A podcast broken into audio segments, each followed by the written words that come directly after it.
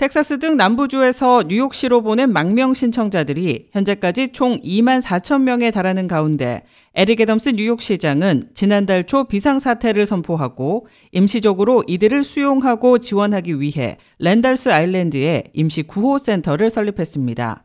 그런데 이 시설이 문을 연 지 한 달도 채 되지 않아 폐쇄될 예정입니다.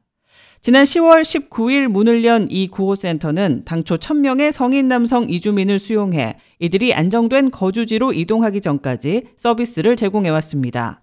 하지만 최근 망명 신청자들의 증가세가 둔화함에 따라 에릭 애덤스 시장은 10일 성명을 내고 뉴욕으로 망명을 원하는 이민자 수가 최근 몇 주 동안 급격히 줄었다며 따라서 구호센터를 폐쇄한다고 밝혔습니다.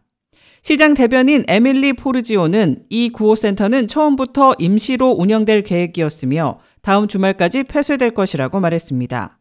또한 구조물이 완전히 철거되기까지는 2주 정도 더 걸릴 것이라고 덧붙였습니다. 앞서 뉴욕시는 브롱스 오차드 비치 주차장에 구호센터 건립을 계획했지만 이곳이 홍수에 취약하다는 반발 속에 랜달스 아일랜드로 옮겨졌습니다.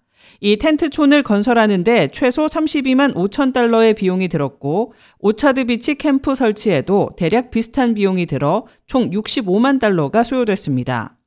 하지만 맨해튼 이스트 리버에 위치한 랜달스 아일랜드 역시 지역사회 편의시설과 멀리 떨어져 있어 실질적인 도움이 되지 못한다며 인권 운동가들 및 시의원들로부터 많은 비난을 받아왔습니다. 시는 이 시설에 머문 정확한 망명자 수는 밝히지 않았지만 지난 8일 기준 285명이 머물고 있었던 것으로 전해졌습니다. 익명을 요구한 뉴욕시 공무원들은 뉴욕시가 긴급 구호센터의 폐쇄를 논의 중이며 따라서 망명 신청자들을 이 시설로 보내는 것을 중단하라는 지시를 받았다고 전했습니다. 현재 구호센터에 남아있는 이민자들은 14일부터 18일 사이 맨해튼 웨스트 57번가에 있는 왓슨 호텔로 옮겨질 예정입니다. 이 호텔은 600개의 객실을 보유하고 있으며 시의회가 제안한 10개의 장소 중 하나입니다.